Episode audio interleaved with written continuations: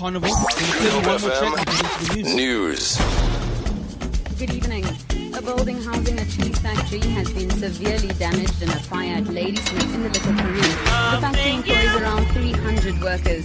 The fire started yesterday afternoon and continued throughout the night. The damaged area includes offices and storage facilities. Eden District disaster spokesperson Gerhard Otto says the cause of the blaze is being investigated. At this stage, the fire at the Ladismith cheese factory has been contained. There's still firemen dousing and mopping down, but the fire